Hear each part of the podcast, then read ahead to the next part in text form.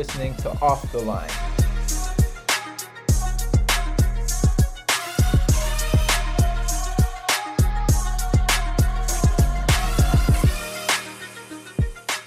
Welcome back, everybody, to Off the Line. My name's Jack. Today I'm joined by Jake and Aidan to review the quarterfinals and semifinals of Euro 2020. Jake, how are you?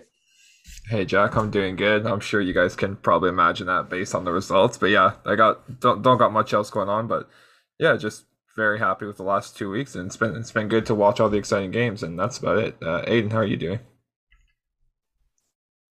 I'm very well. Good to be back. The two main men held it down last uh, week, Kane and Sterling, holding it down up front for the boys. And now I'm back. I've just really been enjoying the tournament. It's been great. And I think living in North America like we do, I think it's been a really good uh, representation of the sport and really exciting. I don't think hockey fans or anybody else can say, oh, there hasn't been enough excitement in these Euros. They've been amazing. And hopefully the final's the same and not too much controversy with diving or VAR. So, yeah, I'm good. How are you, Jack?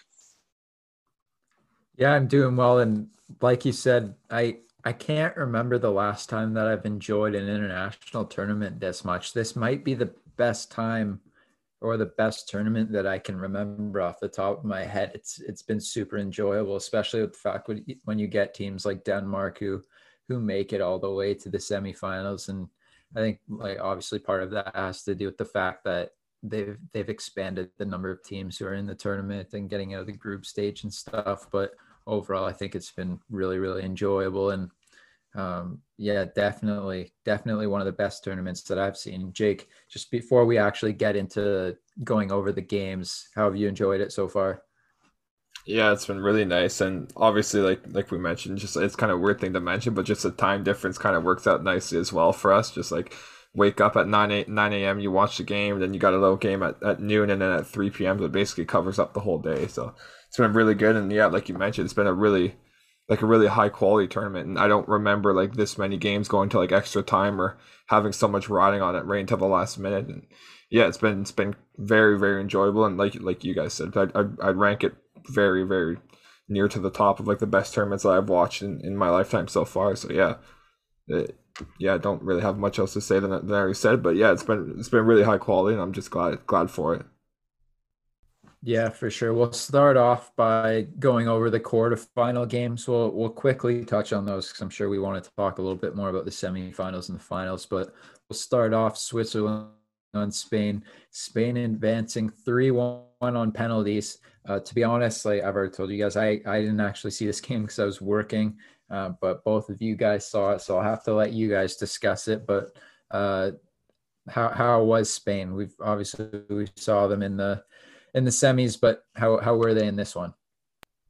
Yeah, they were really good. They pretty much dominated this game, but it was again the same issue with Spain that the three of us highlighted before the tournament. Just that we're not sure like where the goals will come from, and obviously they had those that two game span where they scored ten goals in the two games, and then this game was like a a reversion back to like the Sweden and Poland games where they just dominated and created like a very high amount of chances, but they just couldn't convert them. And you, you guys know I don't always just purely go off the stats, but they had 28 total shots in this game and, and 10 on target compared to 8 total shots and 2 on target for Switzerland, yet they still ended up tying. So it's not really the kind of thing that, that you'd want from, from Spain's point of view. Um, and they did get their goal very early too, but again, it wasn't even one of their own players who scored it. It was Zakaria who, I think it was a long range Jordi Alba shot, and he tried to, to clear it, and he just got his clearance wrong. And it went it went the wrong way and wrong footed uh, Yann Sommer in that and and yeah that that opened the scoring for Spain early on the eighth minute, but they couldn't really get much done after that and and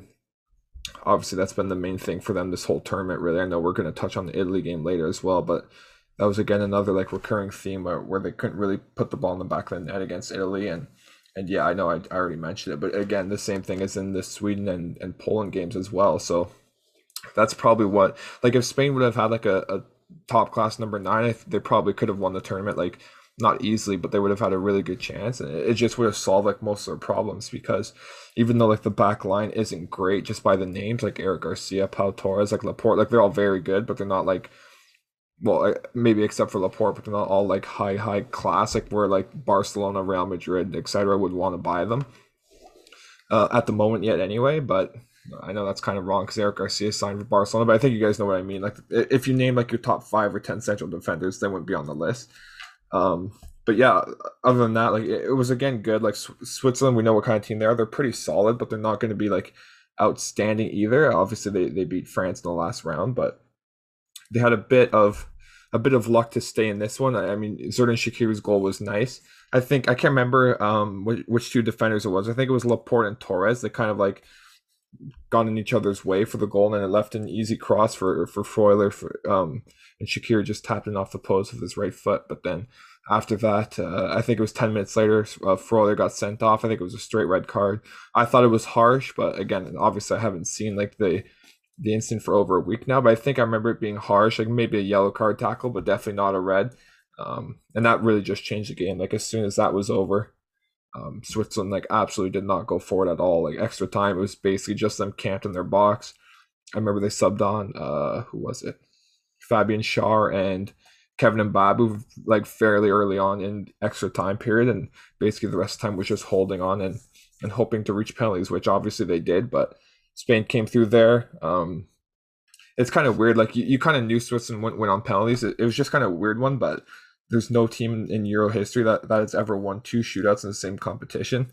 Um, so you, you kind of knew like we're at that moment, and, and, and, a lot of their shots were not great. I think Akanji had one saved, Schär had one saved, and maybe another player had one saved. So yeah, it wasn't a great way to end for Switzerland, but I guess it was tough for them. You know, they didn't have Xhaka to start the game; he was suspended, and and like I mentioned, like Freuler got sent off in the 77th minute, so they basically lost their whole first choice um, center midfield right there, and obviously that makes a huge difference to a team like like Switzerland who are good, but they don't have like high quality depth um, everywhere across the field. So yeah, that, that probably was the the killer blow for them in, in my opinion. But yeah, that's about it. They did really well and they were a nice team to watch, but Spain definitely deserved to go through from this one. But yeah, Aidan, what did you think about this game? Yeah, you touched on a lot of the, the main points there. Just Spain really dominating possession. But for me, whenever Spain was playing, like you saw in the Italy game, like you were touching on, even though they're dominating, you're not really sure if they're going to be able to score. So I, uh, as long as Switzerland was only down by one goal, I thought that they could still come into the game. And they were really only down one goal because of like three or four players. Like other than missing his penalty, Akanji was like a man mountain at the back. He was unbelievable in the game. Same with Elvedi. Uh, Widmer had a decent game too. A couple of other players I didn't really know uh, before the tournament, like Zuber and, and players like that, but they, they were really impressive. And yeah, yeah, you were right. It was uh, it was Laporte and uh, Pau Torres who got their wires crossed in that goal. That was a pretty pretty bad mistake. But um, other than that, there wasn't really too much to say. The only other thing was that the other player that uh, missed the penalty was Vargas, the youngster. He just completely lost his head and blazed it over the bar. Uh, but yeah, Spain probably deserved, but I think that Switzerland would be kicking themselves after uh, Busquets rolled the first penalty off the post. Uh, they really had a chance there and they kind of just folded up and didn't really have much conviction on their penalties at all. And uh, yeah, Yann Sommer had a really good tournament. Uh, looking at the stats, he didn't really have a great season in the Bundesliga, but he has been a top goalie over the past seasons. So he had a bit of a down year in the Bundesliga, but his tournament was excellent. So that was nice to see. And yeah, not too much. We already know what happened with Spain later, but they they were really impressive. And this whole tournament kind of taught me that I don't know too much about international football, which is fair. And one of the big highlights is uh, Jake and I were talking about it before. We really underestimated Spain before this tournament, and I won't be doing that again because they can just keep the ball no matter what. That's I guess just based off how they play, their their whole philosophy and everything, and their national team in La Liga. So I really I won't be uh, discounting that in the future for sure. But that's all I have to say. I think that like for, in Switzerland's case, I think that like just seems like eventually they weren't going to be able to keep going with the squad that they had. They did really well, but like you guys said, with the depth, the lack of depth, and Xhaka missing this game, and he was so so good against France that they just weren't going to be able to beat the Spain team. And I don't know for for Spain, I think we'll we'll discuss Spain a little bit more, but part of the problem is that like when we think of Spain, we were a little bit like when we were like growing up, we saw the like 2008 and 2012 Spain where they were absolutely amazing, just so good. And and like although they wouldn't blow teams out of the water they could control games and it looked like they could not be beaten at that point but like although they don't have the same players now i think that we might have um, maybe in the group stages and stuff because they weren't scoring we might have been underestimating them there probably are like i said we'll talk a little bit more about the italy spain semifinal game but Spain in the sense that they still control the games. They just weren't putting away those chances. And this one, unfortunately, fortunately for them, they were able to win on penalties. It looks like Switzerland just cashed in all of their their penalty luck against uh, against France in the in the previous round. But in Spain's case, um, like you guys said, they're just a little bit better than what we thought. And because we were making that comparison with with the Spain team of uh, of pre of their previous generation. We probably just underrated underrated them a little bit too much. But yeah, like I said, I didn't see this game. I'm just basing basing everything off stats and what you guys were saying.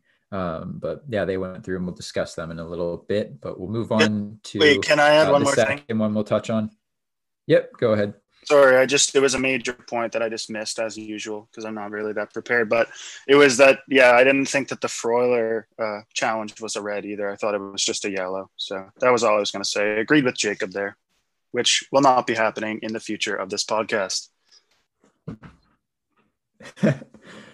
okay, yeah, I, can, I, I to be honest, I don't even remember it. But Spain went through; they were impressive. Uh, we'll move on. Belgium taking on Italy. Italy winning two one. Uh, I did see this one, but we'll we'll go to Jake, the the Italy super fan of the of the podcast. Jake, quick thoughts on on this one? Italy beating Belgium. Yeah, obviously like a, a satisfying result, but this is this is pretty much the only game so far where I thought that Italy would lose going into it, or or I thought there was a good chance anyway. Um, and yeah, that was definitely the case for this one as well. Like over the course of the game, I feel like Italy had the ball more and they they maybe created more chances, but Belgium's chances were like much higher quality, if that makes sense. Um, I'm trying to think of the one. I think Luk- Lukaku, obviously the one where Spinazzola blocked it off the line, and then Lukaku like kind of missed the missed the rebound, and there were a couple more chances later on that I think that Belgium would feel like aggrieved that they missed. But other than that, like I think Italy played this game really well. Um, obviously, there's the big talking point for Barella's goal that we, we've seen everywhere of Immobile lying on the ground. Just and listen, I'm not going to defend that at all. It's just absolutely embarrassing. Just pretending to be hurt until the ball goes in the back of the net, and then he gets up and starts running to join in the celebration. So I'm not even going to attempt to defend that one because there's literally no point. It was just embarrassing. But um, obviously, you guys can imagine I wasn't too bothered with it because you know what difference does it make to me. But but then yeah, when it, when Insigne curled in the when Insigne curled in the second goal, I was thinking like, wow, this is a, a really good opportunity now. Just hold on to the lead, like maybe get another one in the second half and really just blow out Belgium. But then of course, like a minute later, then I think it was Doku, right? Doku who won the penalty from Di Lorenzo. Again, I thought it was soft, but listen, I'm not going to hide that I'm biased, so probably probably was a penalty. I'm, I'll I'll say it there. Um, but yeah, at that point, I was I wasn't I was kind of fearing the worst. Because I said, just Italy get a two goal lead, and you just want them to, you know, do what traditional Italian teams do and just grind out the rest of the game and grind out the result. Then they concede the goal immediately. So I, I was feeling pretty nervous going into the second half. And yeah, thankfully, like not too much happened in the second half, to be completely honest. Um, I think Doku had a really good game though, just running past Di Lorenzo at every every opportunity and creating a bunch of chances. I think he had a, a shot late in the second half that just rose over the bar, if I remember properly. Um, yeah, he played well. It was like the, the normal Belgium. Like they had less possession in Italy, but at, at, at points, I, feel like Belgium were trying to do more with the with the possession, which of course they had to do considering they were down. But it was still like a, a good thing to watch. Like Belgium, we, we all know they're an enjoyable, enjoyable team to watch the way they play. Like they're not too defensive. You feel they play like with wingbacks. You know they have Thorgan Hazard as one, as one of the wing backs who's obviously not a defender. So they're not afraid of of um, piling forward. But yeah, other than that, I, I thought it was really good. Good for for Italy to get like this big test out of the way. To be honest, just test themselves against a very big team and just obviously knock knock them out of the tournament to make it an easier road to the final. And and yeah, um, all things considered, just very happy with the result and can't yeah definitely can't can't argue with with what I'm seeing. I was I was very happy. I think this was Chiellini either came back for this game or the game before, and I think him and Bonucci did a really good job of of shutting down Lukaku. Aside from that one chance that I mentioned, and and the um the penalty that he scored, they, they, he, he wasn't too involved, so it was nice to watch. And obviously, you guys can imagine I was very excited after after this game, considering that they knocked out probably one of the best teams in the tournament that was left at that point. So yeah, just extremely happy with it, and and yeah, obviously we know what happened, but setting up a semifinal with Spain, which is obviously always a big match for for the na- for nations like these. So I guess we'll, we'll touch on that one later. But yeah, Aidan, what did you think about Belgium Italy? Yeah, as you guys know, I'm not really the biggest Italy fan, uh, to put it lightly, but they have been really good this tournament. So the biggest takeaway from this game, I, th- I thought they would beat Belgium. Personally, I, like I didn't think Belgium would win the tournament because they've already had better chances for me in the past, uh, especially without uh, Eden Hazard. He played in the game before this uh, once De Bruyne Portugal. But the main uh, kind of takeaway from the game was that Spinazzola got injured, and I think that's going to be critical for the final. We'll get onto that, but I think that was like a biggest game. Di Lorenzo, yeah, it was a little bit soft, but very stupid to put his leg out there when he was going right onto the byline. Like if Doku would have been able to keep that ball in and go around and create something, that would have been amazing. But I think he should have just waited for the cover. But th- those things happen. We've seen a lot of penalties. So, yes, uh, you, got, you got it spot on. Immobile, embarrassing. Uh, we've been seeing that a lot of the Italians. It's kind of a historical thing that they like to do feign injury and roll around. So that's not really good for the game, but it, it has happened uh, with Sterling later, well, yesterday. So we'll get onto that. Uh, I think that needs to be cleaned up, whether there's some sort of second VAR that's just looking out for those type of decisions and telling the referee he needs to go back after the next whistle and give a yellow card or something like that. I don't know how exactly they'd be able to police it, but I think that it's something that would really help the sport in general. But as for this game, uh, I don't want to get too off topic. I think that Italy did did kind of deserve the win, but as each game's progressed, I think that I've seen a little bit more cracks in Italy. Um, just like if teams took their chances against them, I think they would have been in a big spot of bother. Like Lukaku needs to be scoring that one that he missed. Uh, that's just classic Lukaku, though. He's not really a big game player. So, uh, yeah, I know he got his title at, at Inter Milan and stuff, but he that's just his record, right? He doesn't really score in big games, and that Insigne goal was was really class. And I think without Spinazzola, I'm kind of feeling that they're going to need a moment of magic uh, to to get a goal. I don't really, I haven't been as impressed lately with how they've been going forward, but they definitely deserve to be in the position that they're in. And hopefully, Emerson or whoever else is playing can add a little bit of a spark uh, for the final at the left back position. And then the last thing about Italy as a whole, um, no matter if you get a decent chance against them, which is hard against Bonucci and Chiellini for, for, the most part, especially if they're not playing with the ball and they can't be countered. Like we even saw against Austria, Arnautovic was able to get in behind them and even run by them a few times, which he's not the paciest player. Uh, but even if you are able to get by those guys, Donnarumma is a wall in the net. So uh, I think that's going to be a big factor. Uh, how many saves can Donnarumma make when he's called on when the big boys come up, Harry Maguire and stuff off corners? But in the next game, because I, I, just found this game a bit of a battle, like, and it was just really one off a couple moments of brilliance from Italy. And uh, I don't really agree with um, TSN, Kevin Kilbane, and, and Caldwell. I didn't agree with that uh, when Immobile went on the ground that it really affected Vermaelen. He should have just kept playing the game. Like, I don't really like when people are complaining to the referee he should have just kept playing until the whistle. I mean, you're taught that as, as a kid, and I still don't even think it really affected him. He should have just slid out of the way and just gotten in a better position instead of standing there and looking for a call. So I didn't agree with that. I, I just think it was kind of funny what Immobile was doing and embarrassing, but I don't think it really affected the play. And I would have been a bit more interested to see this game if Hazard was playing. And other than that, the most impressive player on the field for me was uh, Doku, like you touched on he had a great tournament, and maybe he'll get a big move somewhere else. But yeah, Italy deserved their win, I think. Yeah, it wouldn't surprise me if Doku moves on. To be honest, I saw like obviously the Athletic, like I always quote them, like I, I absolutely love the subscription, but I think they were they were talking how there's interest in in Doku, like ba- not even on the whole tournament, just based on the performance versus Italy. Like he's being pipped for big moves. I think like Borussia Dortmund was one. I think uh, Ajax was another one. Just you know teams like that, like famed for buying players young and develop, developing them.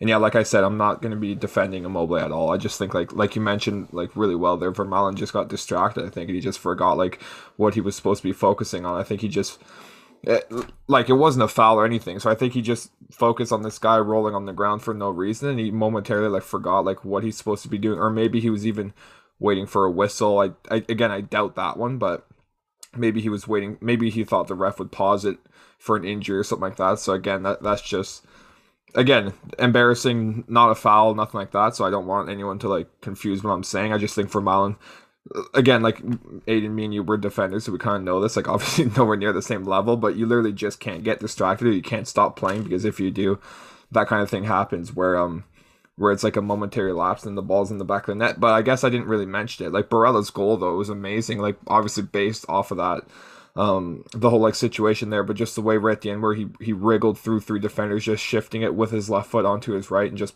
and just pot it like in the side netting, just touching the back of the post, and, and yeah, it was a beautiful finish. But and actually, I'll just stick with the positive. It was a beautiful finish, and and Insigne too was a was a very nice goal. And uh, again, we're I'm just hoping that Italy don't need to like score amazing goals to to score like in the final, but you know, I definitely can't complain from this game, and especially after. Sorry, I, I keep rambling, but especially after the Austria game where Italy really struggled until extra time. I was kind of nervous coming into this one because Belgium are obviously superior to Austria, so I was just kind of waiting, like, like kind of expecting that if Italy would win, it would be like nil nil until extra time or something like that. But it was nice to see them score these two goals in the first half and and really kind of show the attacking prowess that they have, but like you mentioned, Spinazzola being out um, definitely makes a, a big a big difference for that uh, in, against Spain and, and in the final as well. So yeah, that, that's all from from my point of view. Sorry. Yeah, the second most embarrassing thing after what Immobile did was Bonucci trying to defend him in the press conference, saying that when you get hit like that, you don't feel the pain after a, a goal, and it, it means so much. So you can get up and just run away. It's like, dude, everybody knows what you're doing. The only one that doesn't like it's just how your team is and how you guys play. The only ones that don't see it are the Italian fans. But anyways, that was just complete baloney. But Jack, take it away. I uh well yeah, for I'll just quickly say Italy, they definitely deserve to go through and they were the better team. Uh, Belgium just seemed to kind of run out of ideas, but I thought Italy was the the better team for um, like overall they're just more organized. Thought Doku, yeah, really really good for Belgium and just really really talented, very fast. I do think it was a penalty, Jake. Like, um, obviously you said it might be a little soft. I think that Doku, if there's no contact there, Doku, the way that he got the touch around him, he, he would have been able, he would have been through on goal. So I think it probably was was a penalty um, in, in, that case, just not the best defending. Um, but overall, just I don't really want to talk about the details of this game, but overall, in terms of the game management of Italy, the uh, it went everything in this game went viral because of how much diving and, and little stuff was going on with Italy. It was so bad it was so bad that I had to respect it for at least a game. Like even the, even the um the Immobile dive and getting out when Bonucci said that. Obviously, Aidan, you were you were annoyed with that. I thought it was hilarious just because it was so so obvious. Apparently, apparently the whole Italian team was making fun of uh, making fun of him after after the game. Like I, I read a couple of reports that said they were all making fun of him, saying like, "What were you doing?" But like it was like it, this is such a weird word to use in in, in North America, but the shithousery was just unbelievable. I've, I haven't seen anything like the closest I've seen that for an international game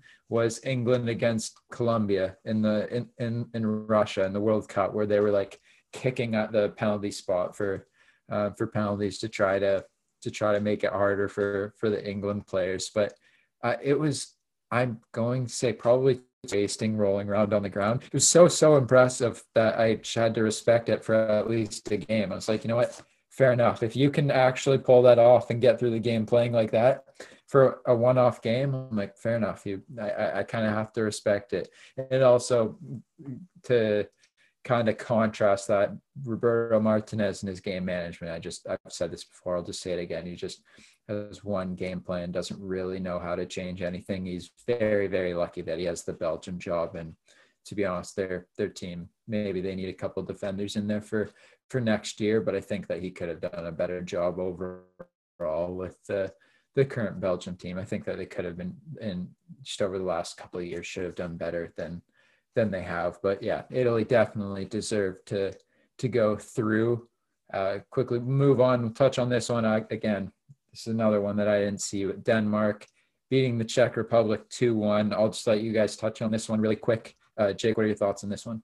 Yeah, this was again another another really good game. I think probably, unless I'm I'm really blanking on someone, probably like the two surprise teams of the tournament. Um, and we all mentioned like prior to the tournament starting, like we all mentioned Denmark's quality and, and like how they have very many good players, you know, very many is not really the best thing I could have said, but anyway, uh, like lots of their players playing in the Premier League, like Højbjerg playing for Spurs, etc., etc. But I wouldn't have expected them to reach the semifinals probably, and the same for the Czech Republic. I wouldn't have expected them to reach the quarterfinals, and it's kind of too bad that they ended up meeting each other because these were two teams that like I, I really liked. I want them to go as far as possible, but obviously that's that's the way that the the bracket works. And Czech Republic, I guess it's easy to forget that they did finish in third place in the group, but they just played really well and and um, knocked out the Netherlands, like like we mentioned last week. But in terms of this game, I think really like Denmark had the had the edge like the whole time. I know the score of two one is is probably pretty close, but I think the Czech Republic like really racked up most of their shots in like the last 10, 15 minutes when when they were desperate and they were really going for it. So I think if you just look at the stats, like they wouldn't be that representative because I think the, the Czech Republic had I think five more shots than than Denmark. So um, I don't think that's the way the game went. I think Denmark were much better in the first half. Mostly, I think, uh, although Thomas Delaney's goal it was a, it was a, really good header and he was left wide open in the box, but it shouldn't have been the corner in the first place. Like, obviously, it's not I'm not too bothered, obviously, because I like Denmark and it's not like the end of the world. But I, I don't think it should have been a corner. It's just unfortunate for like the Czech Republic and the fans that that's kind of how they concede the first goal so early. And then, um, and then yeah, Aidan's uh, Aidan's young player of the group. His prediction: Kasper Dolberg scored again in this game after after scoring two in the last one against Wales. But obviously, I think we were all like much more impressed with the um with the cross from from again I'm probably gonna butcher his name, but Mila, I think that's I hope that's how you pronounce it. But yeah, just the outside of, of the foot cross from the left hand side, obviously with his right foot and just curling right into the path of Dolberg, who literally had to do nothing but just make contact with the ball. And obviously it was a good finish as well. I think he put it up high and right in the corner, so that was good. Just a very cool celebration from Dolberg as well. But that was a, an absolutely unbelievable cross from from Mila and really probably won't see. I can't really think of anything off the top of my head, but probably won't see a, a much better assist than that in this whole tournament. And yeah, just from the Czech Republic's point of view, just Patrik Schick scoring again, uh, bringing his tally. I think would he get five goals in five games, which he only scored nine this season for um for Bayer Leverkusen. So obviously he's had a really good tournament. I, of course, it always happens on the back of these tournaments, but saw him uh, linked with some English clubs this morning. I think West Ham were like the most prominent ones. So that that would be a good one. It'd be kind of interesting. I'm not going to go into it at all, but I just saw people linking him to Leicester City as well. And I think he would do really well there. Just him and, and or sorry, him replacing Iheanacho, just him and Vardy up front. I think they'd be really good, but that's not too important. Um, yeah, Denmark did well to get through this one. Um, just you know, playing their normal three-four-three formation. Uh, Damsgaard again, been like a revelation of this tournament. I saw that the Sampdoria president was was saying in the media that he'd be willing he won't he won't sell him other for an offer of 40 to 45 million. So yeah he's played really well. And, and just overall it's just a, a, good game between two teams i really like. And it, obviously i just said it was a good game but it was nice that there haven't been too many boring games in this tournament. And even the surprise packages are not just like parking the bus super deep and just hoping that they could withstand like all the pressure and score one the counter. So it's nice to see most of the teams trying to play and yeah, just like we mentioned right at the beginning, just made this tournament much more enjoyable than maybe I would have expected. But um, yeah, Aidan, what did you think about Denmark and Czech Republic? Not too much different than you. Just Denmark, I think, were the higher quality footballers, and I think you could see that on paper. I know that's not how it always goes, but if you look at the teams, you probably think, okay, I know a lot of these Denmark players play in a top five league in Europe, so they just had more quality, I think, especially going forward. That Mæhle cross, that was like a prime Marcelo or something if he was coming down the other side, but if he was using the left foot. But that was amazing. And you're right. I'm not going to disagree with you. Dolberg didn't have to do much, but we see that those misses in the tournament, like we just talked about in the last game, Lukaku missing that one, those do come back to haunt you. So he just had to focus and, and put it away, which he, sh- he should have done, but and he did. So that was good. And other than that, I didn't really think the Czechs had like too much other than like pumping balls into the box and late on getting a lot of shots. I didn't really think they could break through Denmark too well.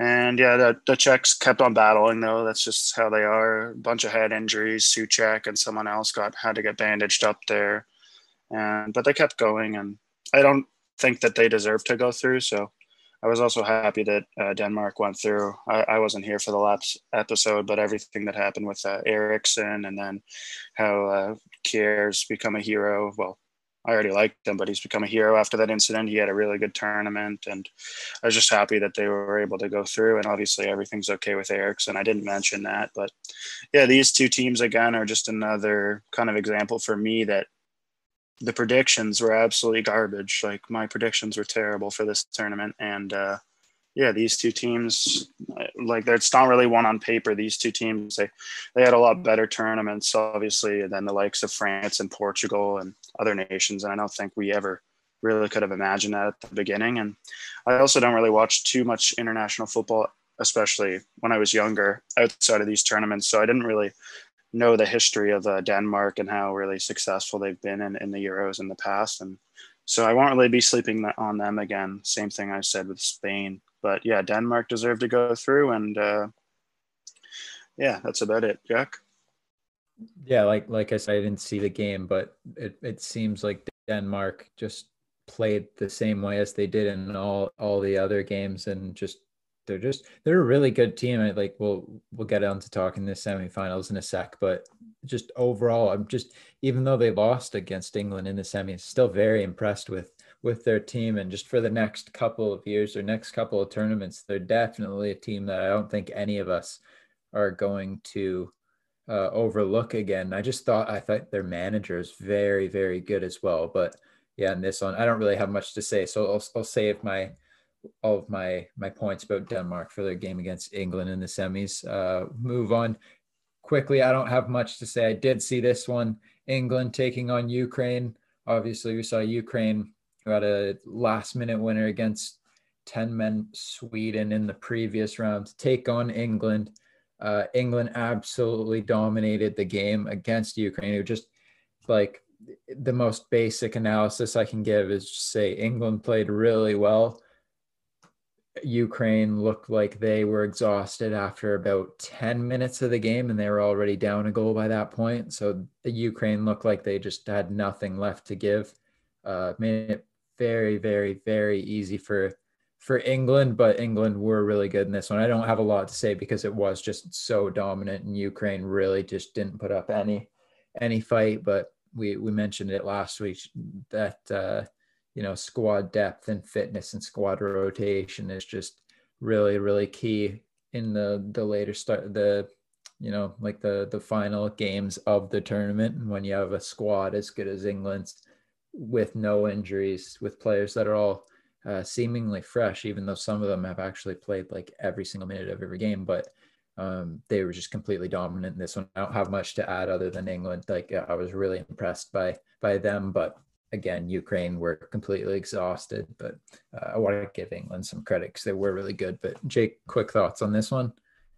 Yeah, I'll be relying on you guys for this one. I only watched the first half, and the second half I had to go for work. Um, but yeah, I think it was interesting. Like Ukraine kept their their three or their really their five at the back, the the five three two, which really isn't surprising. I think most people expected that, but um, obviously didn't didn't work exactly the same way as it did against England. I think that there's another difference too. Like Zinchenko played in midfield, um, except or not except um, uh, eh, when he played as a left wing back against Sweden. So that was kind of a difference. And obviously against uh, Sweden, he was like their biggest attacking threat, really, like uh, getting a goal and an assist as well. So that, his role kind of changed for this game. And we know he's like a midfielder by nature, so it shouldn't be too surprising. But, um, but yeah, it, it was a, a different change anyway. They kind of shifted away from just their entire solid midfield, like the three for Ukraine, like Shaparenko, Stepanenko and Sidorchuk. They kind of took away one of them. I think they took away Stepanenko for Zinchenko. So um, that was just a difference. I know I just named a bunch of names, but yeah, it didn't really work uh, nearly as, as well as they would have expected um, from England's point of view. Just you know, Sancho completing his move to United maybe two days before, and then um, and just getting to start in this one as a reward, I guess. Like a, it was kind of strange that Southgate waited till he went to United to start him, but can't can't exactly complain with that one. Even though he didn't get uh, he didn't like get on score sheet himself. I think he played really well from what I saw. I, I did catch up on the highlights, so I, I, saw some. I saw those as well. I think Sancho played really well, replacing Saka, who obviously played the, the couple of games before and the game after, which we'll touch on soon. Um, but yeah, you know, just Rice and Phillips, they've both receive uh, praise this tournament. And yeah, they did what they had to do, just defend the back four and then pass the ball forward, especially Phillips. So that was good.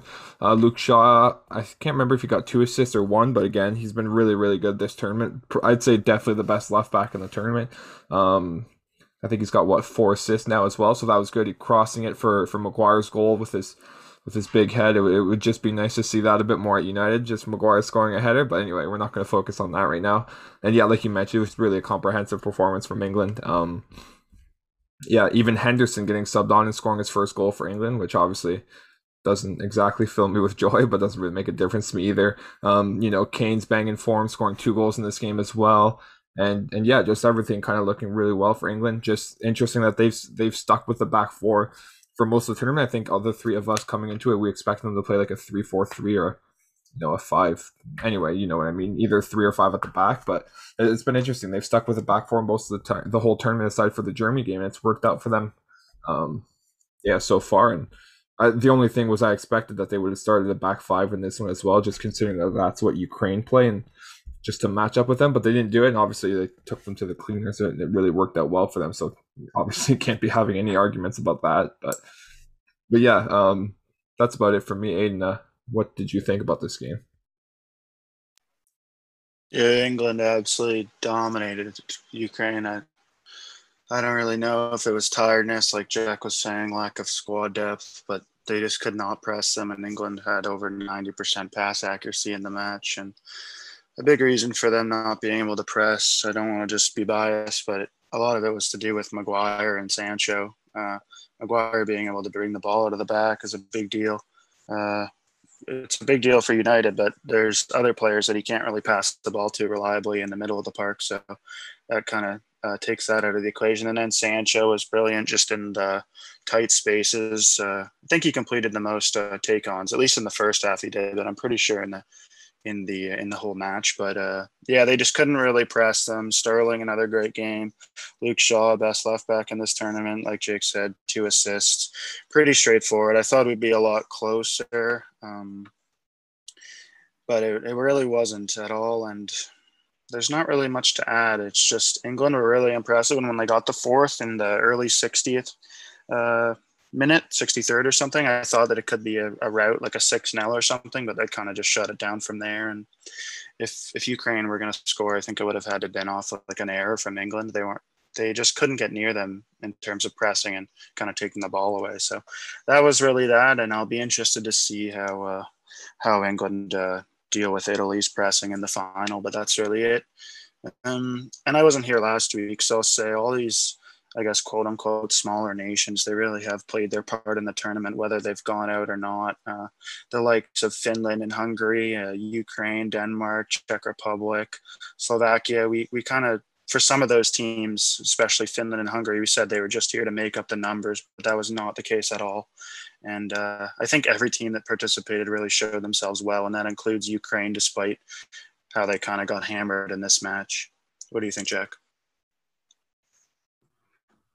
Yeah, I completely agree. I think that every single team has played their part. And I'm just, I'm, to be honest, after a long season, a, a COVID season, I'm really surprised with the uh, not only the the this the like you said so-called smaller teams performing but also the overall like performance levels, the quality on display. I thought that the players would be a lot more tired. Like obviously we saw Ukraine were exhausted in that one, but across the board, I think that every every team has has like shown some good stuff in the tournament.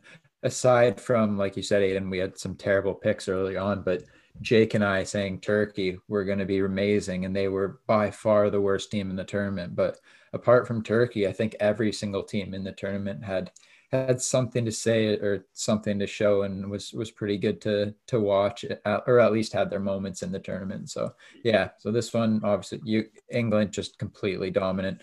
We'll we'll move on to the semifinals. Italy taking on Spain, uh, one one draw after extra time. Italy winning 4 2 on penalties. Jake, again, I'll come to you first. Italy super fan. Thoughts on Italy's win against Spain to take them into the final? Yeah, obviously very pleased, and I to be honest, it was harder than I expected to be out like I've mentioned a couple times already, I, coming into this game, I figured, you know, Spain can't score, so Italy needs one, and then they just have to shut up shop, and it'll be good. But it didn't exactly work out that way. I know Spain only ended up scoring um uh, one goal, but they really dominated the game for for the most part. I think they were, I think they were clearly like the much better team. Um, I think they had like more than double the the amount of passes Italy had. They had like I can't remember what the final tally was, but I know for like most parts of the game, they would show like the possession, and Spain would like regularly be over seventy percent, and then they would be like obviously basic math like thirty percent or, or a bit lower. So um, it wasn't promising from that point of view, but Spain weren't doing too much to hurt them. Like they had some chances, but again, it comes to the forwards. Like I wasn't exactly shaking every single time, so I didn't think that they would score most of their chances. But like I said, Spain Spain were like much better than Italy. I think Dani Olmo really ran the show. To be honest, he was really really good and kind of surprised me because if you if I would have had to like choose someone from Spain's front three to cause problems, I probably wouldn't be going for Olmo. Like he's he's been good, but you know he plays played in Croatia for a long time. He's just gone to RB Leipzig, I think a year and a half ago, where he hasn't been like a regular starter. Like he started some games and he'll be on the bench for some games. He gets rotated in and out, so I wasn't too sure about about like his place in the Spain team, but he played really really well. Um, had a lot of chances, uh, and yeah, you know he was at the center of everything pretty much for Spain. Um, but yeah, there was some great the two goals in this game. Like they were great goals from. There were obviously different goals, but Chiesa's was was nice. Like just cuts inside on the left where he was playing on the right the whole game, but just the one time he found himself on the left and picked up a loose ball. I think it was Immobile who slid to gather it or something like that. It just bounced to Chiesa. Um, and he took a nice touch inside and like kind of curled it, it just inside and in, the side netting and you saw like Unai Simon like he literally didn't move. He he had there was no way he was stopping that so obviously um you guys can imagine that was a satisfying moment but then um yeah it was really sad when Morata scored. Again I think he's had three goals in this tournament so if you look at the tally, he's played well, but I still don't think he's he's played well, if that makes sense. But it was a really really nice team goal. I think it was between Morata and Olmo, who I mentioned earlier. I think they just played. Morata played the pass to Olmo. Olmo gave it back, and Morata slid it like really coolly with his left foot in the in the bottom corner, just Donnarumma. Just you know he in the position he was in with Morata like bearing down on goal. He just had to he had to guess and, and to try and get the best chance of saving it, and Morata just put it the, the opposite way. So Donnarumma didn't really have a chance. Um, yeah, like I mentioned, really good finish. And really, if Morata could do that more often, he would be a, a, much better striker. Like it sounds obvious, but if he just can keep his head in moments like that and, and score the goals that he should score, and it'd be really nice because that was a really really nice play. Like obviously at the time, I didn't.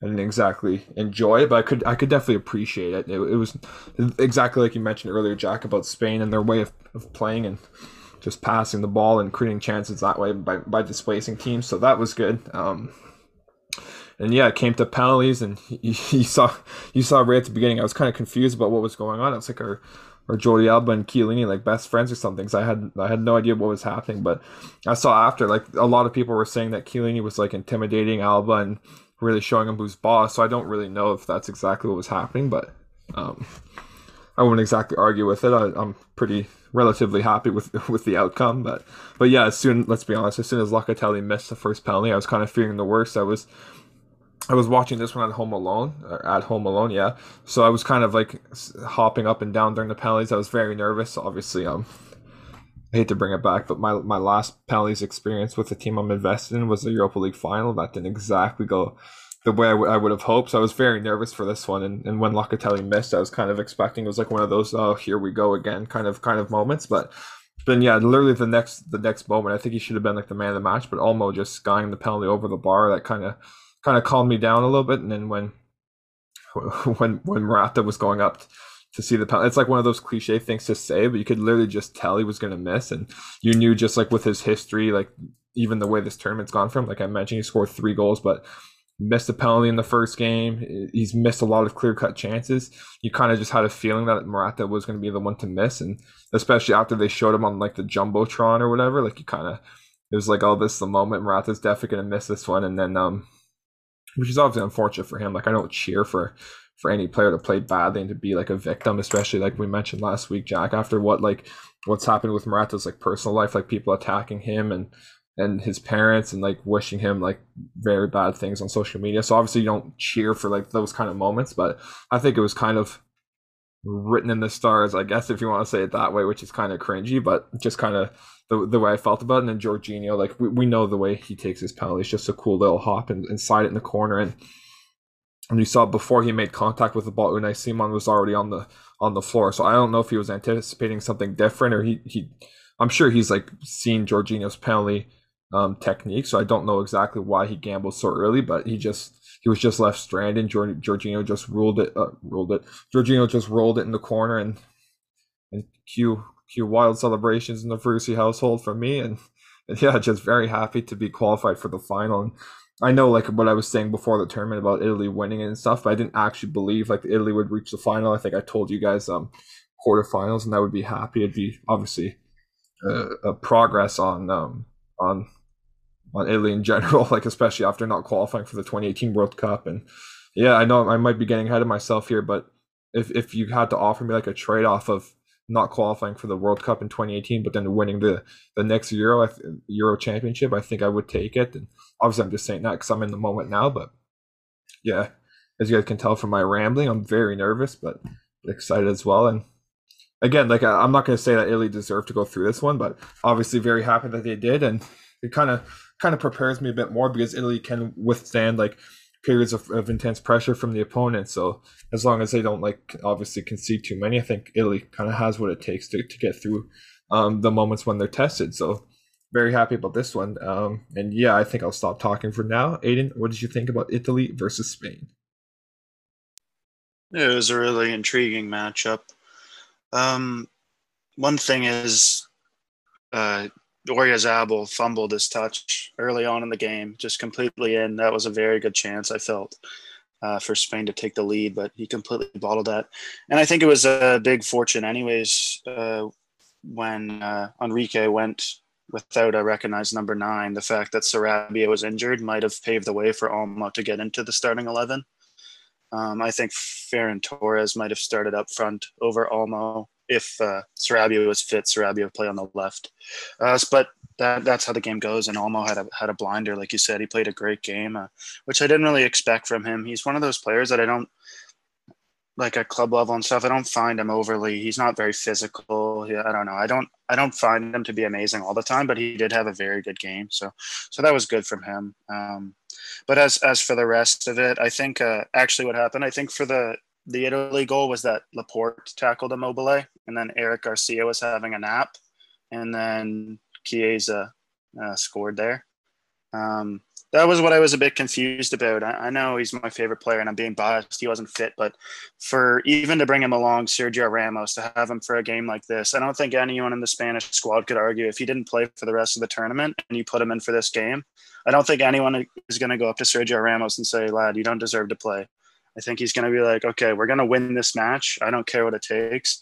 And it just felt, obviously, everyone says, oh, Ramos defensive mistakes, whatever. But I think it kind of showed uh, when Garcia had to come off. Spain looked very uh, fragile with two left-footed center backs at the back. They didn't, they couldn't pass the ball as well. Like Laporte just kept shuttling it back over to Torres. That was later in the match, but these are the kind of things that I go back to. I just think Ramos really could have done a job in this situation. It's kind of like Henderson. I think he could have got brought along just as an extra player instead of someone else. But for the actual game, yeah, Spain um, dominated. And I'm surprised Jake didn't mention Pedri. Uh, what a game. What a tournament. Jorginho, Verratti, Barella, step aside. Pedri is here. Uh, he deserved to win the game. Same with Dani Olmo. Um, and then the Spain goal, one of the only times I've ever seen Bonucci and Chiellini just get fooled by very simple play. And they were yards behind. I swear they were walking by the time that Morata put it in. But I know I'm being harsh, but these are the kind of things that lose you tournaments. Like Garcia sleeping on, if he's more alive to that ball when Laporte tackles uh, Immobile, then uh, maybe maybe uh, Spain go through and things like that. But uh, the penalty shootout, it was really weird. I don't know if you spotted it, Jacob, but I almost knew. I'm not just saying this. I almost knew Locatelli was going to miss because before the keepers were even halfway to the net, he already had the ball on the spot waiting.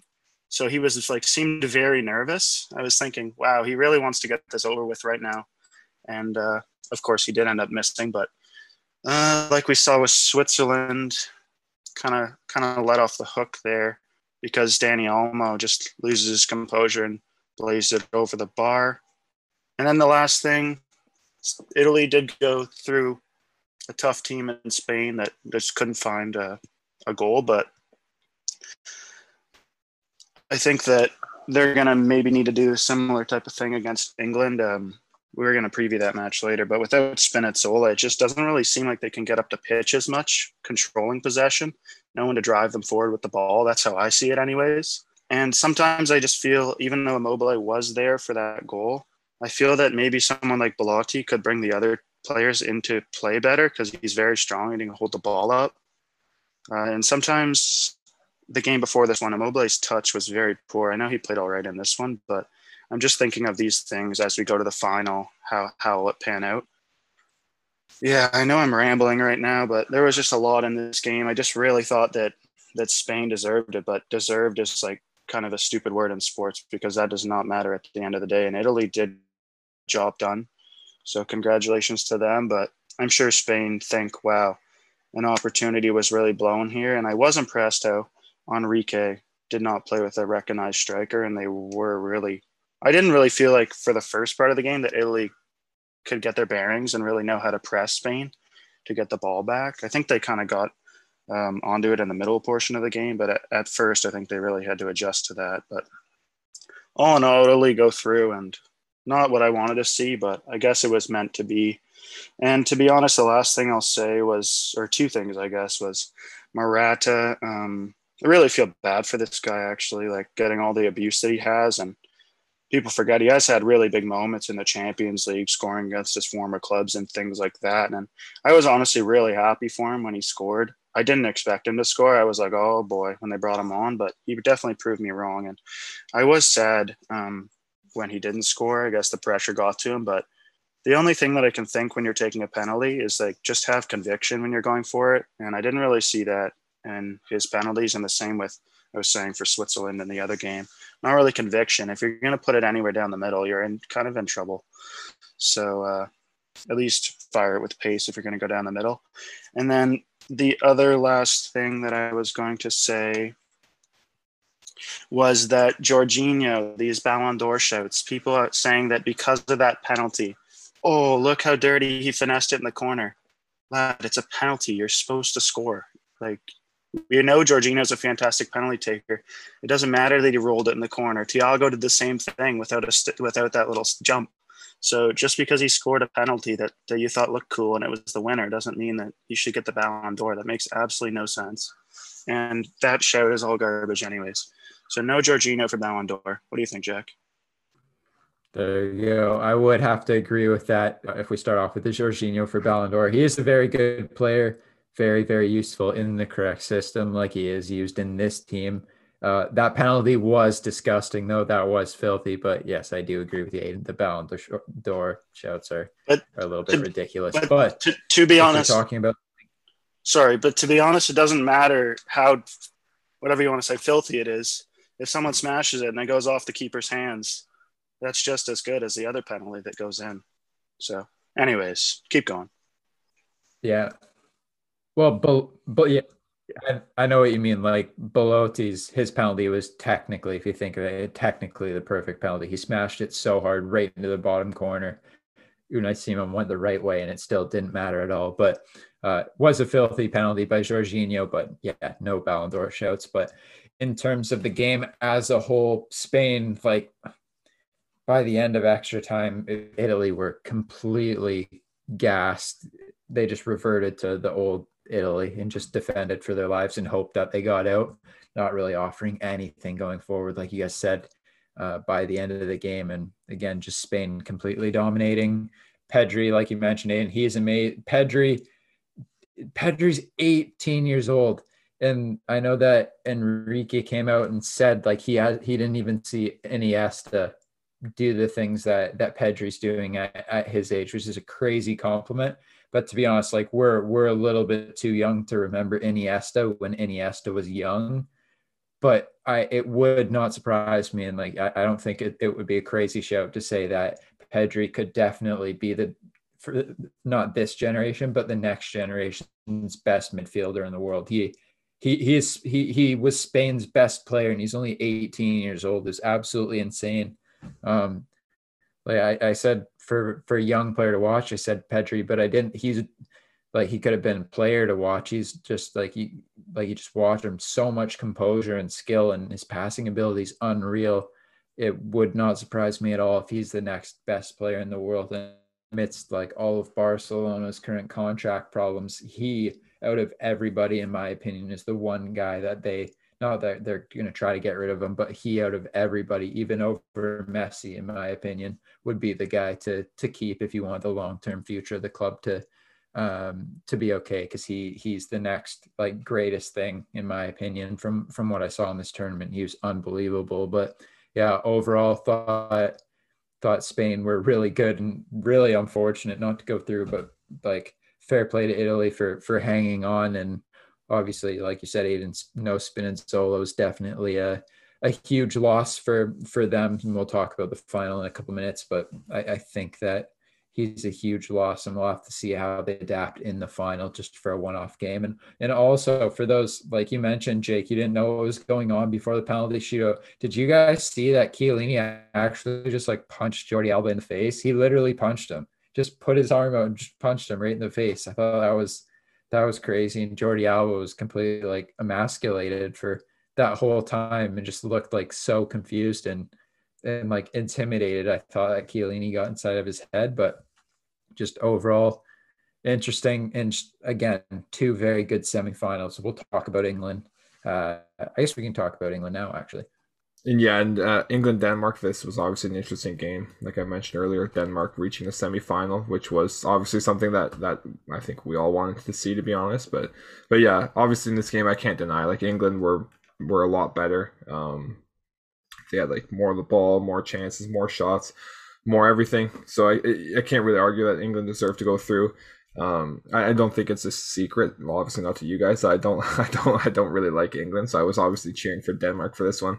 And then yeah, when when Damsgaard scored that free kick, I was I was like really happy. I thought Denmark might be, might be able to pull off, but unfortunately, um, England came came back and ended up winning. But yeah, Damsgaard, that was um, that was the first free kick goal in this entire tournament. So that uh, in the in the before last game. So that was a nice surprise. Like Damsgaard, I know we mentioned him a couple times in, in last week as well, but he's definitely someone who's come to the fore um, so far this tournament. I, he didn't even start the tournament, obviously their their first game against Finland. Um, but yeah, since then he's been starting. He's really really improved like his reputation, his value. So that's so, I guess he's someone to keep an eye on. Um, and yeah, uh, I was going to say something. Yeah, sorry. Um, Simon Kjær just scoring the own goal. Uh, nine minutes later, it was unfortunate because he had to make like a, a sliding tackle, I guess, like an attempt to block the cross from Saka because otherwise Sterling was just going to be there to tap it in anyway. So he had to, he absolutely had to um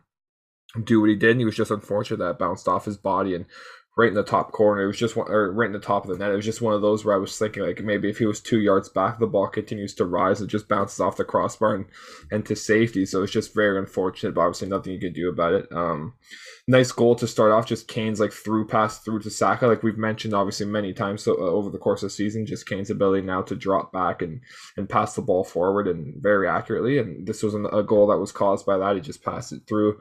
Um, Saka was just on side, and, and Saka obviously collected it and crossed it in the box with his right foot. And you know, like I mentioned, just it hit off Simon Kjær in, in the top of the net. It was very unfortunate from his point of view. But yeah, uh, obviously just a just reward for for England, just the way that they were playing, and and yeah, later on we know um just Kane's uh Kane's goal, uh, he had his his penalty saved and and um sorry and tucked in the rebound, but yeah, I was just thinking about sorry, I was thinking about Damsgaard goal. I don't know what you guys think um because I didn't really look at it too far in depth. I don't know if you guys th- think that was like a mistake by Pickford or not because I've seen like both sides of the camp, so I guess I'll, I'll let you guys um answer that like when when when you guys touch on this game. So I was just kind of wondering what you guys thought about that. But yeah, uh, I guess the, the main talking point was the award of the penalty for Sterling. Um, considering the fact that there was like an, it was just a very weird situation just because there was an extra ball on the field as well, like very close to where they were. So I guess by the rule book, like if the if a second ball like interferes with the play, should be taken off. So I guess it's hard to judge if that ball was interfering or not. And then then the I guess it well definitely the, the dive for the penalty. I was very angry with that because obviously you guys know I would like Denmark to make the final over England. I would like England to be knocked out and maybe a bit selfishly I would rather Italy play Denmark than Italy play England. So I was upset with that. I think it was very lucky and, and yeah, Kane has penalty saved and and yeah, he got very lucky with the with the rebound, but he tucked it in, didn't make a mistake with it. So I guess there was like a lot to unpack with this one. I again for this one I didn't really see the second half, so I can't really comment exactly on too much. But from what I did see, um, Schmeichel played really well, as is kind of usual with him. He's a very good goalkeeper who just unfortunately has some mistakes in him in crucial times. But this wasn't one of those games. He played really well. Um,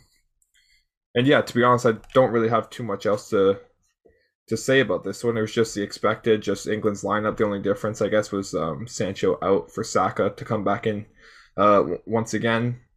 Which I guess I, I when Saka kind of when they announced the squad, I thought Saka was nothing more than like a rotation option, like for a group game if England had already got six points and they were guaranteed to go through the first kind of thing. But I think Saka started three of their knockout stage games, so or at, at least two. I can't exactly remember. I think the round of sixteen, the quarters, or sorry, the round of 16, the semifinal, maybe the last group game, I guess. So yeah, Saka started two of the knockout stage games, and I guess he's proven himself to be an important part of the, of, of this England team. I guess he technically gets the assist for the first goal as well. So he's anyway, it's just all I'm saying is that I was kind of surprised with the decision to put him into the lineup, like in general. But he's paid it back. He's played he's played pretty well. Um, and yeah, just really not much else to be honest with you. I, I, guess obviously just sad for Denmark, but they're a very good team. I, am sure they'll bounce back and and yeah, just nice to see them playing and see a, a dark horse, I guess, get to the semifinal. I, I know what I was saying there was just kind of all over the place, but yeah. Um, Aidan, what did you think about England and Denmark? It was a it was a good game. England obviously dominated, and you missed the second half, but it was all England going forward. Uh, was on a knife edge was nerve wracking or like exciting when Damsgaard scored that uh, that free kick. Um, I think for me it can go like both ways. I think it was like a unreal shot even to to want to take that shot on. You know, to we see so many players blaze it over the bar to get it on target there with that amount of power. I think was really impressive. Um, but for me, I just think that Pickford could have been more central uh, we saw a few minutes later after the Damsgaard goal that uh, England had a free kick, and you saw the difference where Schmeichel was lining up, uh, especially since England are probably going to take the free kick with a right footer. He was lining up more into the middle of the goal because if the right footer was taking the shot, it would have to go. If it if it goes to the left side of the net, um, it's curling away from him. So I I'm not a goalie, but I think you want to be in more in the middle of the net. So when it's curling away, you'd have a better chance. Whereas if it goes to the right side of the net, it's curling towards you.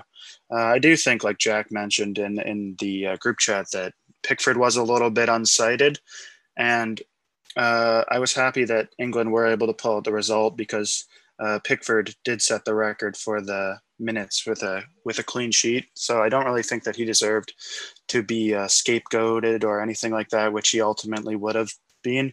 But I think the other side of the coin is we have to remember this is the highest level supposedly of international football, and if a goal is going down kind of the middle of the goal from 25 yards out, uh, that's that's a bit of a problem, I think, in terms of a manager would see it that way, anyways.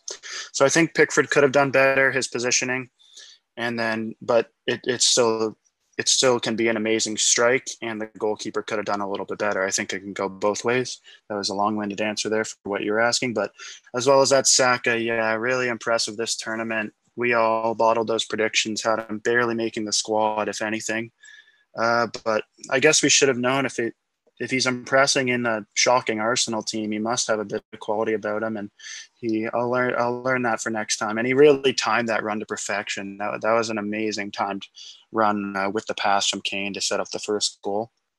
Uh, other than that, the only way I saw Denmark scoring, they had one opportunity where uh, Stones and Maguire both got dragged to the ball, and it was the pace of Walker that had to make up the ground.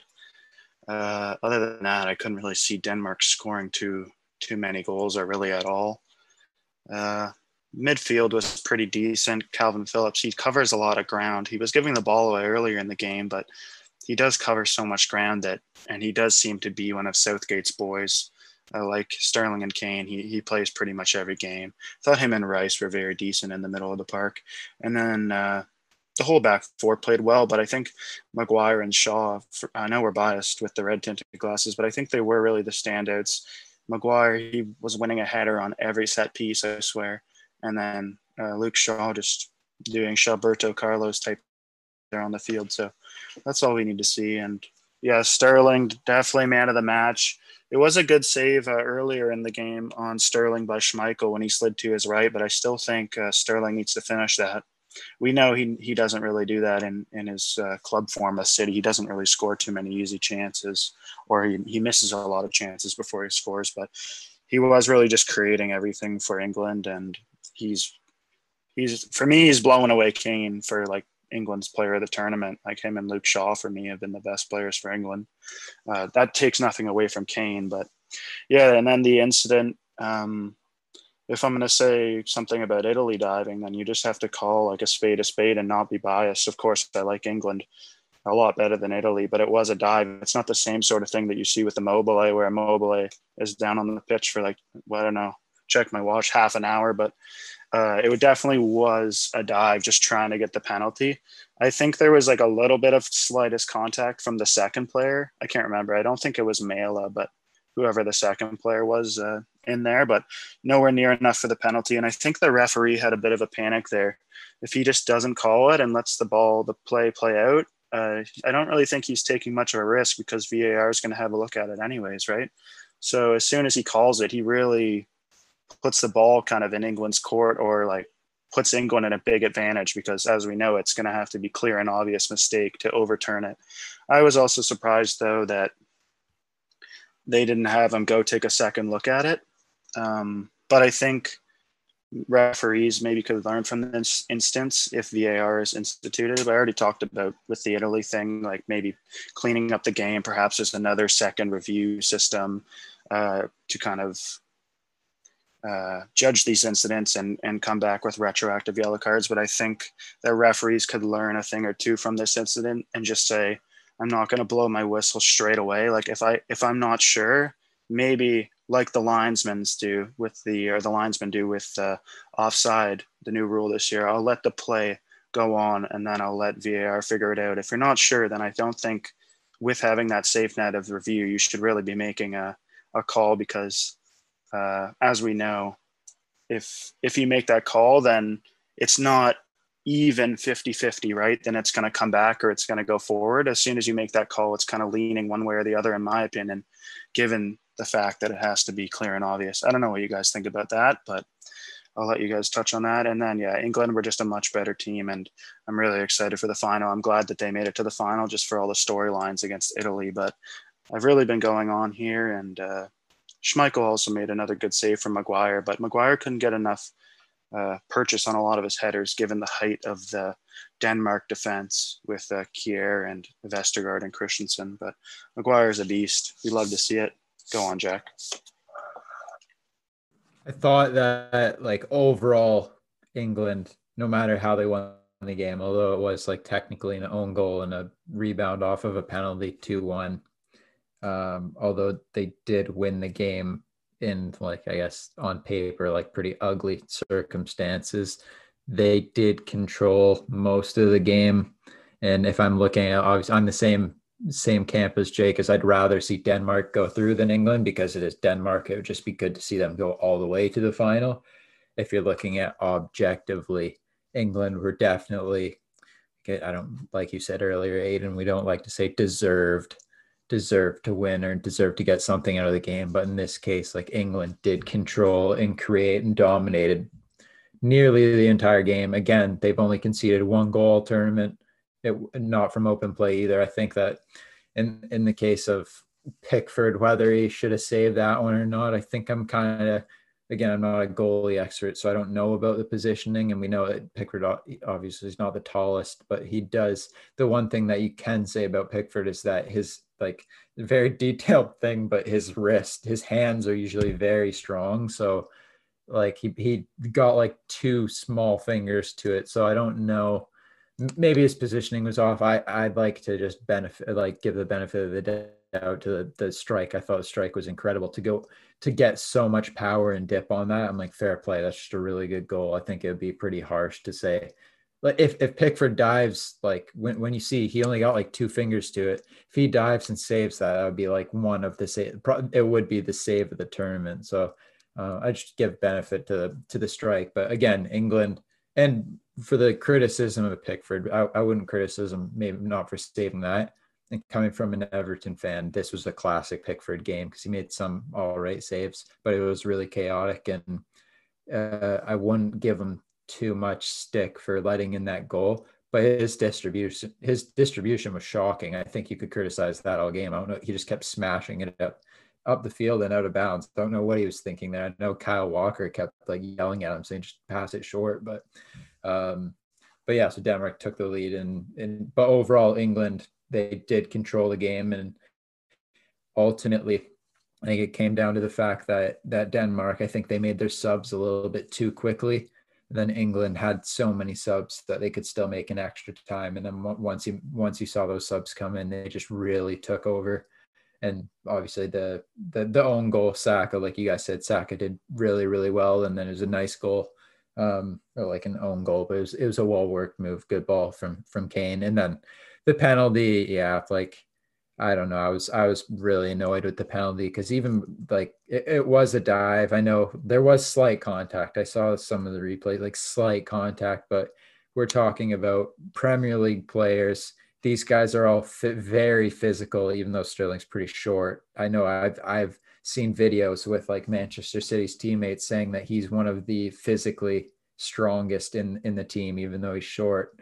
So if, if you're that strong and you're just looking to go down, I just just personally, I just don't really like it. But um, like player, players do that all the time. It's a little bit annoying that the, the goal comes off of not even the penalty, but a saved penalty that happens to go straight back to to Harry Kane. So it's kind of like a, a punch in the gut. But I think that the the part that kind of just annoys me the most about the game, and like that that's really all I have to say about the game. So that England, okay, like it was ugly, but you know, they I, I can't say this for certain, but it wouldn't surprise me at all. Let's say they don't get that penalty. I'm sure they probably could have could have scored before it went to penalties with how much control that they had, even though Denmark were defending fairly like really well for for most of it, but they were dead on their feet by the end of the game.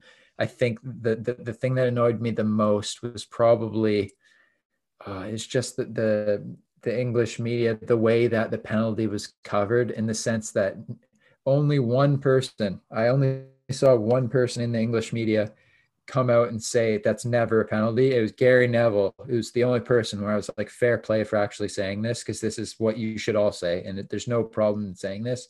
I think Gary Neville came out and basically said, never a pen, but to be honest, I don't care, which like fit that's exactly what i would say if that if that goes like in my favor if that was like canada and the imagine in like the world cup or something you'd be like i don't care. That's what everybody should have said. I don't know why they're trying to justify it. Like i sent i sent a thing to to, to jake today because because like jamie carragher came out with a, a piece um uh, he came out with an, an article basically saying that Harry Kane and who, who is also like kind of flopping all over the place in that game to get some some cheap free kicks that Kane and Sterling weren't diving they were intelligent which I, I just like I just it kind of winds me up because we see in the Premier League that you know these same people come out and and call out some of the other players who don't happen to be English. They call out like like uh like they call out like Mo Salah and and Richarlison and all of these players who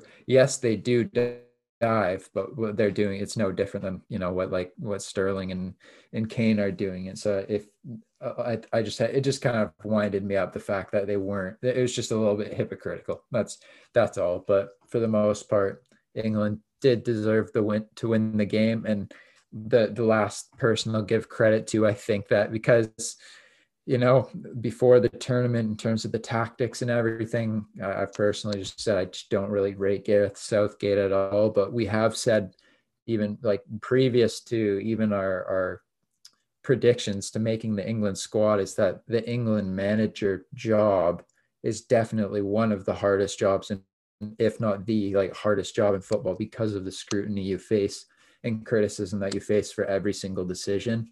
And I think that when it's come to the big decisions in in these games, literally almost every single game, I think he's got it spot on. And um, like one of the biggest ones, in my opinion, that I think went a little bit under the radar was the fact that that um, Jack Grealish got brought on as a sub, and then in the 105th minute in extra time got subbed off again for Kieran Trippier just to shore up the defense, just just to make sure. Which like that's a huge call to to take to take Jack Grealish off, but it it worked out perfectly. And even if Grealish isn't the happiest with that, because I don't know if it's embarrassing or if it's just tactical, but obviously probably want to stay on the fact that Southgate, you have to give him credit for saying like it. I don't care what you think, I will be ruthless and make this decision if I think it's going to help the team win. So I think this this we've just seen. I think I've seen enough of Southgate in terms of his decisions. Maybe not the tactics, but they've only conceded one goal. It wasn't even from open play. So maybe I'm being very harsh here.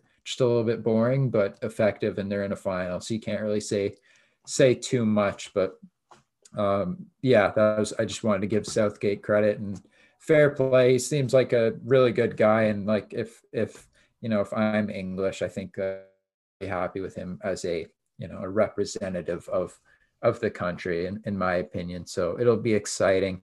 Italy, England in the final. Jake, what are your predictions for this one? Do you have any idea who's going to win? Well, I know for a fact that Italy's going to win this one, so that's what I'll be going with. I might just go for like, sorry, sorry, I might go for like a, a two one or something like that. Maybe another late late goal, like an extra time kind of thing, because obviously we've seen a lot of um, a lot of games go to extra time in this tournament.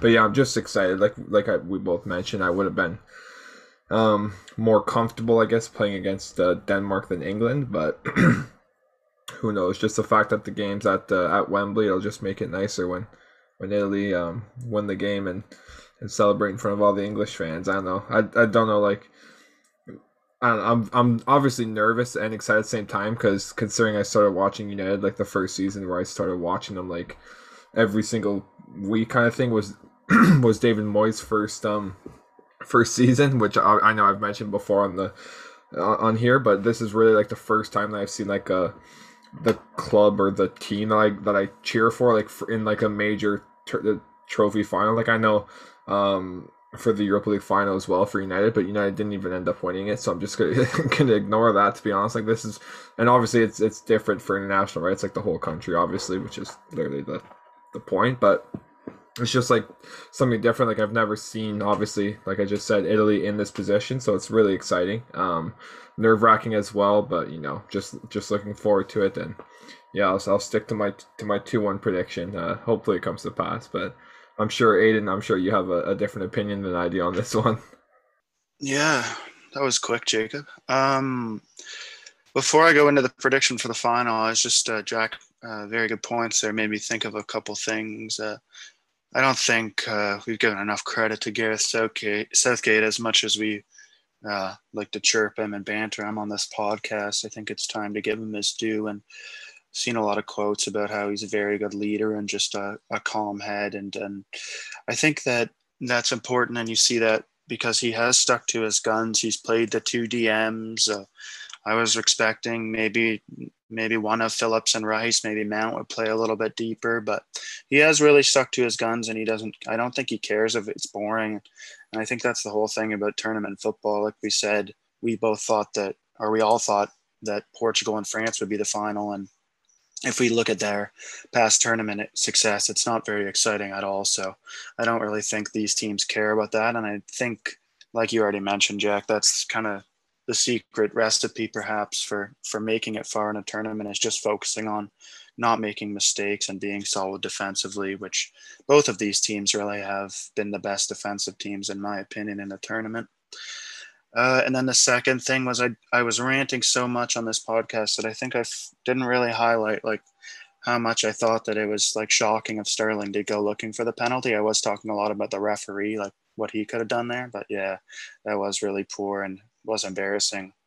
I'm not English or anything, but I cheer for England because United players play for England and I want to see them win a trophy because it's not looking too likely at the club right now. So, uh, yeah, that's that. But Sterling, regardless of my cheering for England, not acceptable. And England players dive plenty. Like Jack Grealish, no, he can't do any, any wrong in anyone's eyes, but all he does is dive. That's how he gets the most fouls in the Premier League. So it's not just uh, reserved for other nations. As for the final, I think it's going to be a very tight game, and it's hard for me to predict because I'm not really sure who's going to have more of the ball in this game. I think Italy would with their quality and the three midfielders, Verratti, Jorginho, and um, Barella. But I don't know if England are going to want to play that way. I, I, think the best way to beat Italy would be to allow them to have the ball and try to hit them on the counter. But I don't think Gareth's going to set up to have the right players. He needs to have players like Jadon Sancho and Marcus Rashford and stuff like that in the lineup. I know Sterling can do it on the counter, but I would have one of those two instead of Saka or Foden or Grealish if they were going to play on the counter. And I think I know this isn't how it works out because I'm really just looking on it, looking at it on paper, given the attributes of the players. But I think they can really turn those old, slow center backs around and really get at them. We even saw um, in the Spain game or, or late in the uh, second half of extra time, one time someone uh, drew Chiellini outside. They ran at him, isolated him, and cut it back and made a great chance for Spain. I can't really remember the players. And as well as I already touched on earlier, Arnautovic was even able to turn and get in behind, uh, even just run by uh, one of the center backs one time. They are great defenders, but every defender can be exploited. Um, there's there's no doubt about that. Uh, yeah, I don't really have a prediction. I'm just gonna say uh, two one England in extra time. Um, I think that it will be cagey, especially at the at the offset of the game. And I have to go for England just because they are playing at home. I know in a lot of people's minds that's going to mount a lot of pressure on the players, but if it didn't in the other games, why would it happen in the final? If the pressure was going to get to them, it probably would have in this last stage against Denmark when they're really supposed to win. So I think uh, England, in my opinion, are favored. And the other reason I have them favored is because Spinazzola will not be playing, uh, one of the standouts for Italy. For me, I don't know about you guys, Jake could comment, but probably Italy's best player, uh, I thought, before he w- went out, uh, especially in terms of being able to create just by himself and create 2v1 situations. And if that guy's overlapping and uh, someone commits the defender, nobody's going to be able to catch him. I don't really think there's anyone that can replicate that. Obviously, Emerson and Di Lorenzo. Uh, long-winded way of saying 2-1 and just watch out for set pieces. Maguire, Chiellini, those type of players can really change a game. John Stones. So Two one England extra time. The fact that, like you just said, Aidan, they are at Wembley. I think that personally, I think that England are the favorites in this one. I've seen a lot of people saying Italy are the favorites and have a better team, and I'm like, they do have a better midfield. Italy uh, has a much better midfield than England, but in terms of where England can really hurt Italy, we've seen Italy. They're playing with the high line, like you said, with those old defenders, and we saw them struggle against you know when they struggled against Spain with before playing Morata without a really traditional striker, and I think that traditional strikers are are um, are easy for people like Chiellini and Bonucci to deal with. But in England's case, if they instruct Harry Kane to really drop off and stay and not stay as a traditional striker, almost play as a number 10 or a false nine and they can't really pick him up properly. We know that Kane's got great passing ability. And I think that if, if, if Southgate goes for those very fast players, I agree with you. And they need pace because the pace that Italy won't be able to deal with the pace. If they get Kane to drift out and take Chiellini and Bonucci, just one of them out of position, and then play like like uh, Sterling has to play, in my opinion, but play Sterling in behind. I think that like it's been a couple of games and you don't know about that continuity, but just in, in the profile of who you'd want, like Rashford, just with because he is so fast and they're not going to catch him. Let's be honest. If they find any space in behind, just even Pickford hitting one over the top because we know like he can now and then ping like like now and then like straight onto the feet or wherever he wants to hit it over the top and you get Rashford and Sterling in I think that it could cause Italy all sorts of problems. And like you said, Aidan, the Spinazzola is a huge, huge loss for them. And although I thought Emerson did well, he's just not Spinazzola. He doesn't have the same engine. He's not physically the same same profile of player in England. Like no injuries. Um, feel like a fresh squad. Like like I know they went both teams went to extra time overall, but we've already seen Italy have have pulled up and had some injuries here there. Like who's to say Chiellini doesn't like pull up with a hamstring in the middle of the game, right? So I think that England physically are probably just sharper and more well rested. Although, like I said this earlier in the podcast, that they have had some players like Rice and Phillips who've played so much, um, like almost every single minute of every game. But I feel like physically, England might have the edge. They are at Wembley, and in terms of the pressure from the fans, everything that I've seen so far, it might not be like this for everybody, but a lot of the English fans are already like they've made the final, so it's progress. It's already progress in the right direction from the from uh, from the World Cup in Russia. So like no matter what, they've made the final, and it's progression.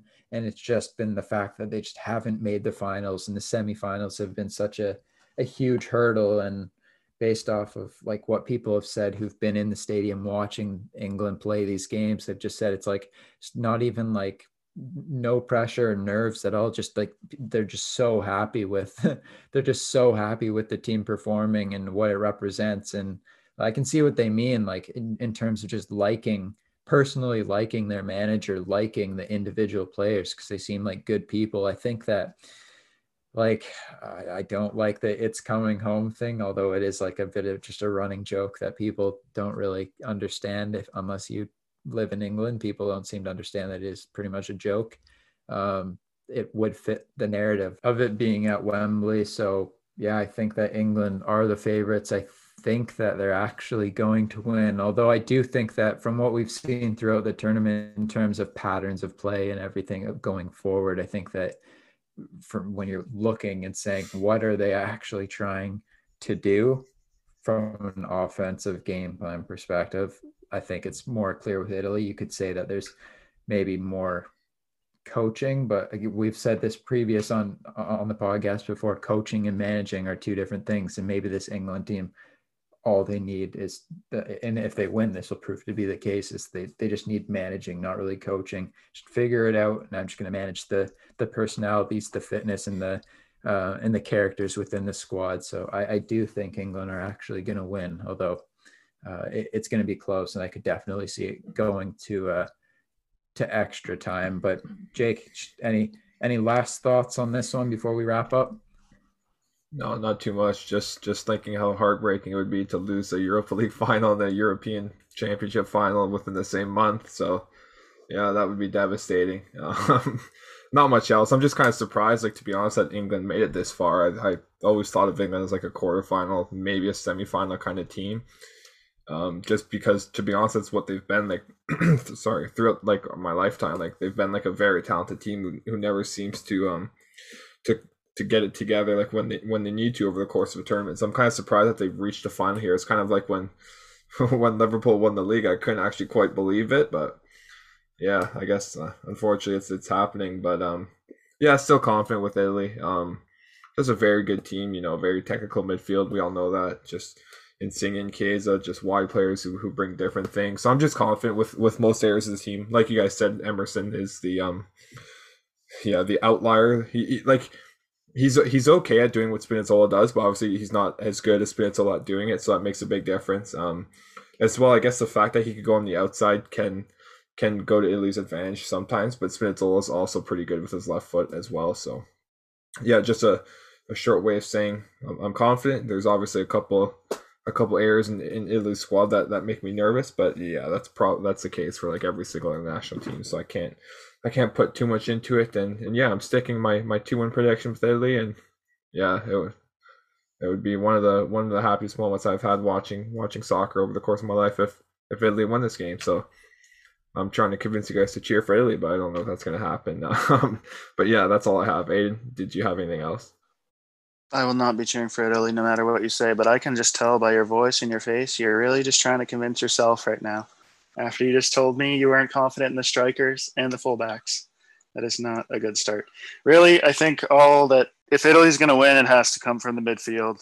I don't think they match up too well in the other areas, but we've already gone over it. Our predictions mean nothing we're just going off the past. That's all we can do. So good luck to you, Jake, and I'll be wearing the Shaw jersey, and that is usually a curse, as you know. But we broke that the last game. I wore it against the against Denmark, and England got the job done. So I will be very happy when Shaw is holding the trophy. I'll send you a picture.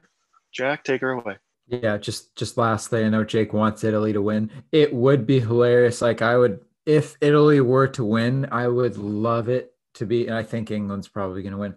But if Italy win, just for the sake of the English media meltdown, because I think some of them, like I said, they do get a little ahead of themselves with like printing out the like Italy versus England in the final before England had even played and they were losing it in, in part of the game against Denmark. I, I just I don't really agree with it. I would love it if Italy were to win it has to be through some very controversial thing, in my opinion, just for the meltdown. It would be it would be just absolutely incredible, like some controversial call that goes against them, just just to say, oh well, Don't know, just these these things happen sometimes, just for the sake of the media meltdown. Um, just I, I think it could be kind of entertaining, and uh, yeah, but I, I do think England are gonna are gonna win, but I think that you know, maybe like a penalty off of a dive from like, I don't know, like Insigne or Immobile would just cause absolute chaos within the stadium. So, well, I'm very excited to watch the game. It's going to be close. Like you said, Aidan, our predictions mean nothing. We are idiots, and we thought Turkey was actually going to go far in this tournament, or Jake and I did at least. So we don't really know anything. Um, we'll be back. Obviously, the the uh, finals on Sunday, so we'll be back next week to review the, the Euros final, and then I guess we'll start talking a little bit about preseason for the next Premier League season. Uh, a little bit of news about Man United, and oh, then we have to go back. To, I have to go back to talking a little bit about Everton, which I'm just enjoying so much these Euros. I don't have to even bother about following my the shambles of a club that is Everton. But we'll be back next week, I guess, to start going into that stuff. But uh, until then, yeah, we'll be back. Follow us on Twitter at OTL Soccer Pod, and thank you for listening. Thank you. Go Italy. Bye. It's coming home.